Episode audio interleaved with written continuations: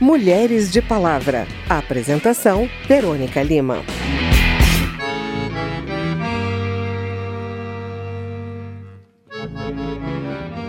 O Brasil ocupa um dos últimos lugares nos rankings de participação de mulheres no governo e no parlamento. No governo federal, há apenas duas mulheres entre os 22 ministros de Jair Bolsonaro, o que deixa o Brasil na posição 149 em um total de 188 países. No parlamento, há 77 deputadas federais em um total de 513 e 12 senadoras entre os 81 eleitos. Com isso, o Brasil ocupa a posição 134 em 193 países pesquisados. Os números são do mapa Mulher Mulheres na Política 2019, um relatório das Nações Unidas e da União Interparlamentar, divulgado em março de 2018. A repórter Lara Raj traz mais informações sobre a presença feminina em cargos de poder dentro da Câmara. A baixa representatividade das mulheres brasileiras na política se reflete também na ocupação de cargos de poder dentro da Câmara dos Deputados. Das 25 comissões permanentes da Casa, apenas 4 ou 16% serão presididas por mulheres. Para a presidente da Comissão de Defesa dos Direitos da Pessoa Idosa, deputada Lídice da Mata, do PSB da Bahia, é fundamental que as mulheres participem mais das instâncias de poder do país. Primeiro, para uma representação real da sociedade brasileira. Nós somos 52% da população de mulheres. Não, não tem sentido que nós não tenhamos uma participação, pelo menos aproximada disso. Nós estamos muito distante disso, tivemos um crescimento nessa eleição da bancada em 51%, mas ainda muito distante. Nós tínhamos menos de 10% na legislatura passada.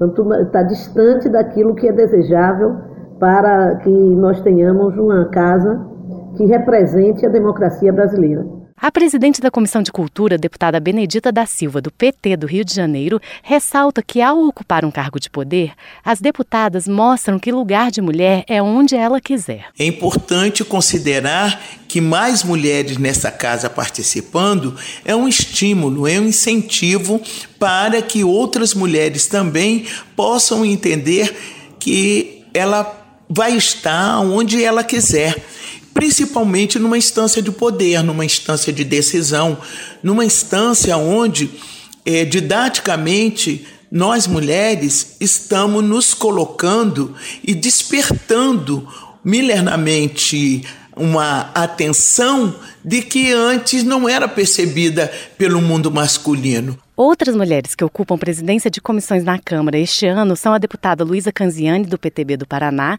que presidirá a Comissão de Defesa dos Direitos da Mulher, e a deputada professora Marcivânia, do PCdoB do Amapá, que presidirá a Comissão de Trabalho. Ela será a primeira mulher a ocupar a presidência dessa comissão, a terceira em volume de projetos na casa. Segunda suplente de secretária na mesa diretora, a deputada Giovânia de Sá, do PSDB de Santa Catarina, disse que as mulheres estão ocupando os cargos de poder da casa, mas lentamente e com muito esforço. Nós, mulheres deputadas da Câmara Federal, as 77 deputadas, lutamos muito realmente para atingir é, a, os, os principais cargos de poder da Câmara Federal. Hoje estamos com duas mulheres na mesa diretora, antes nós tínhamos apenas uma, hoje nós temos, estamos na mesa, inclusive presidindo muitas sessões.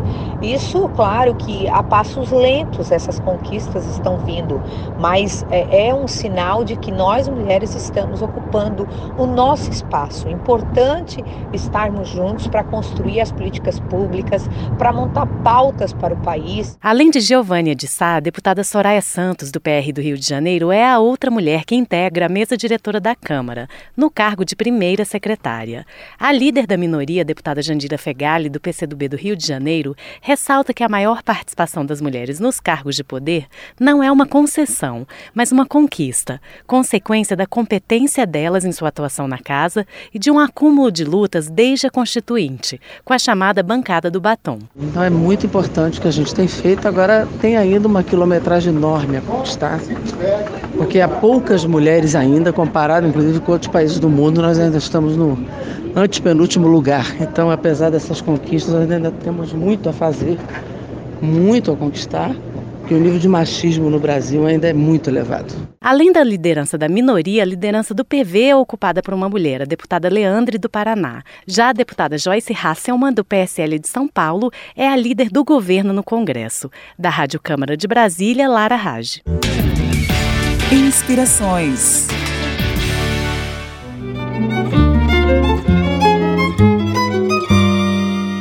Ainda falando sobre a representatividade feminina em cargos de poder, o documentário Exteriores Mulheres Brasileiras na Diplomacia mostra a dificuldade que as servidoras do Itamaraty enfrentam para crescer na carreira. O Itamaraty, Ministério das Relações Exteriores, tem cerca de 20% de mulheres diplomatas e 10% de embaixadoras, segundo uma das fontes entrevistadas no filme. Legendado em inglês, o documentário, realizado por iniciativa do Grupo de Mulheres Diplomatas, criado no âmbito do próprio Ministério, está correndo o mundo. A repórter Mariana Monteiro apresenta o filme e o contexto em que foi feito. Não sei se as mulheres desempenhariam com proveito a diplomacia, onde tantos atributos de discrição e de capacidade são exigidos. Melhor seria, certamente, para o seu prestígio, que continuassem a direção do lar Tais são os desenganos da vida pública. Assim começa o documentário Exteriores Mulheres Brasileiras na Diplomacia da cineasta Ivana Diniz. A frase de 1910 foi proferida pelo então presidente da República, Nilo Peçanha. Em 1918, depois de ter passado na prova do Instituto Rio Branco, Maria José de Castro Rebelo se tornaria a primeira diplomata e servidora pública do Brasil. Assim como a dela, outras carreiras daquele início do século XX acabavam quando a servidora decidia se casar e tinha que acompanhar o marido ao exterior. O filme mostra que, mesmo algumas décadas depois, ficar em primeiro lugar no concurso para o Itamaraty não significava uma carreira promissora para uma mulher. No caso dos homens, é normal que quem fica em primeiro lugar pode escolher para que posto quer ir. A diplomata Eugênia Batelmers foi muito bem colocada no concurso e queria ir para as Nações Unidas. Ela conta no filme o que aconteceu. Quando eu chego ao Departamento de Organismos Internacionais, o diretor do departamento me disse: Você vai ficar aqui eu vou observar o seu trabalho e eu vou decidir se você vai para a divisão das Nações Unidas ou não vai. A veterana Tereza Quintela fala sobre o machismo dos colegas. O Itamaraty, se você fala, não, não tem. Olha, tive ótimas funcionários que eram mulheres. Para prestar serviços a eles, elas são ótimas. Mas depois, quando elas começam a concorrer com eles, é que elas se tornam um problema. Com belas imagens do Palácio do Itamaraty, o filme nos apresenta Irene Vida Gala, outra diplomata que conta uma história emblemática. Um dia, num debate, ela disse: Eu acho que a gente passa por um problema de falta de visibilidade. Por exemplo, o próprio porta-voz no Itamaraty e na presidência é sempre um homem. A gente precisa de mais visibilidade. No dia seguinte, eu estou passando no corredor do Itamaraty, o chefe, porta-voz do Itamaraty, o chefe da assessoria de imprensa do ministro, cruza comigo e fala o seguinte: Oi, Irene, tudo bem? Soube que você está querendo tirar o meu lugar? Dos 122 embaixadores brasileiros existentes no ano passado, quando o filme foi rodado, apenas 12 eram mulheres. Só quatro estavam na Europa e uma chefiava uma embaixada com certa visibilidade, diz uma das diplomatas do filme. Há alguns anos, servidoras formaram o grupo das mulheres diplomatas. Além da luta pela ascensão na carreira, elas buscavam direitos familiares, como creche, sala de amamentação, flexibilidade no horário. Os primeiros ganhos foram a criação do Comitê de Gênero e Raça e uma sala de amamentação. Mariana Madeira, que serve atualmente na Austrália, participou do grupo e contou à Rádio Câmara um pouco da própria experiência. Se eu já senti discriminação, eu, eu já senti. E ainda é uma carreira muito masculina. É difícil entrar nos círculos, né? Eu acho que os homens se protegem, então é difícil para as mulheres participar e se sentir realmente parte daquele, daquele grupo. Exteriores, Mulheres Brasileiras na Diplomacia, o filme tem uma série de subtemas. Mostra a luta de uma diplomata negra para se afirmar na carreira, ou como uma diplomata lésbica demorou a conseguir incluir a companheira como sua dependente. Um filme importante que com certeza encontra paralelos em diversas carreiras. Você pode encontrá-lo no YouTube. Da Rádio Câmara de Brasília, Mariana Monteiro. Palavra de homem.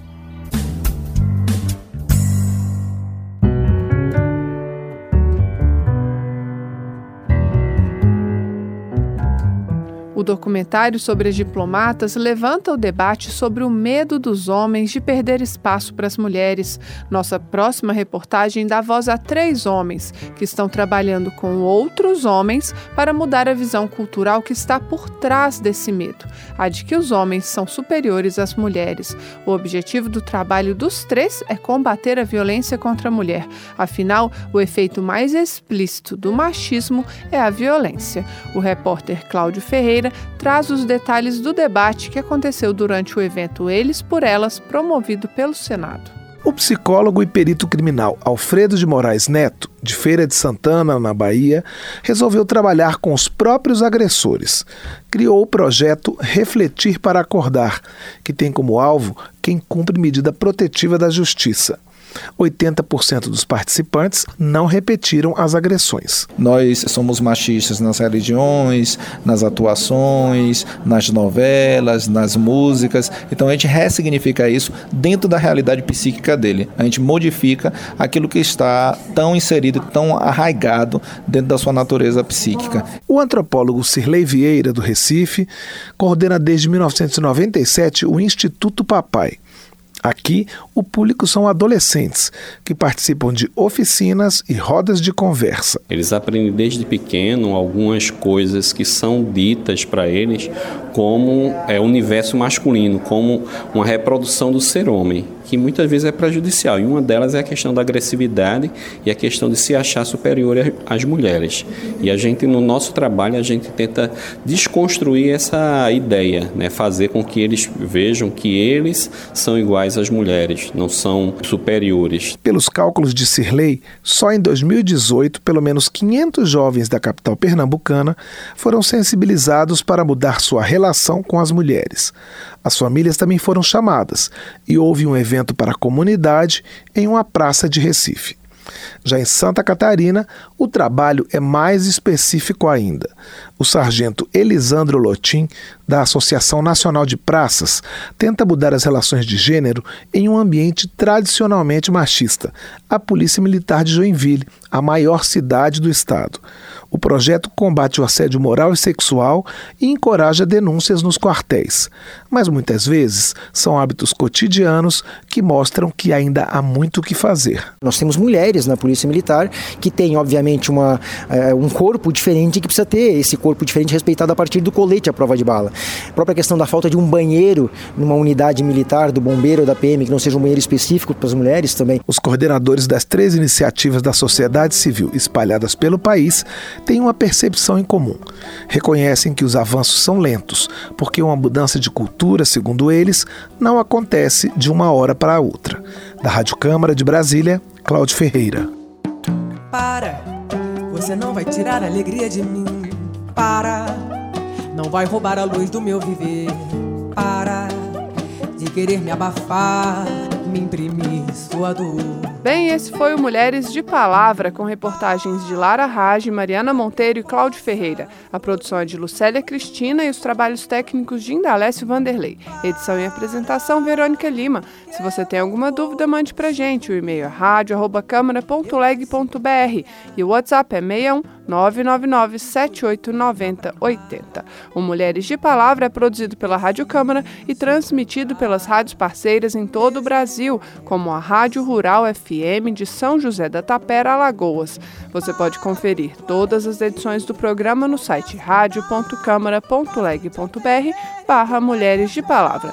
Uma boa semana e até o próximo programa. Mulheres de Palavra. Apresentação: Verônica Lima.